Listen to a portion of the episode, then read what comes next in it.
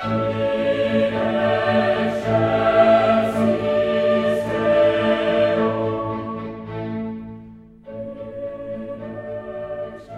penso a Gesù, penso che in lui possiamo non solo vedere, gustare anche e, e vivere l'abbraccio di Dio. In fondo Gesù non è altro che quell'abbraccio che Dio ha dato all'umanità e ad ognuno di noi perché possiamo credere in Lui e avere fiducia, come dice il Vangelo di oggi.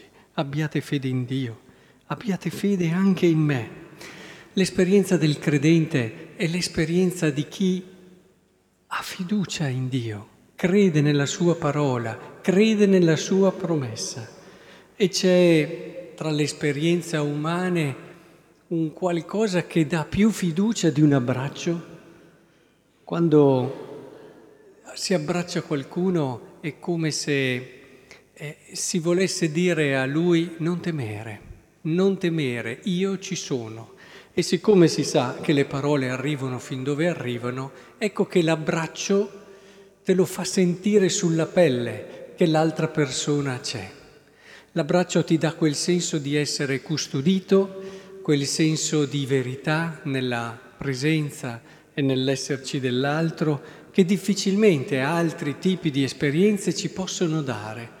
Per questo l'abbraccio è così decisivo e importante nell'esperienza dell'uomo, è così decisivo e importante nella rivelazione di Dio.